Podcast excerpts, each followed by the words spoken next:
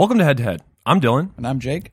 and each week we're going to pit two beers against each other as a part of a 32 beer bracket until we've crowned a champ. We have four regions, each of which will be considered its own season, and we'll admit we chose these beers fairly unscientifically. Our goal was not to review the best and the brightest beers out there, but to review good beers that are widely accessible and staples in most liquor stores and bars across the country.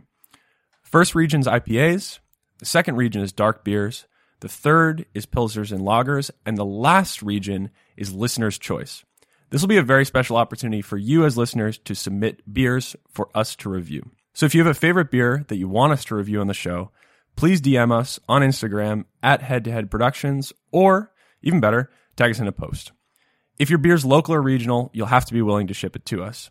And if your beer is chosen, we'll invite you to call into the show to tell us why your beer is the best.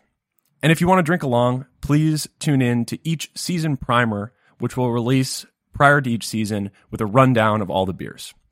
We hope you enjoy. See you in season one.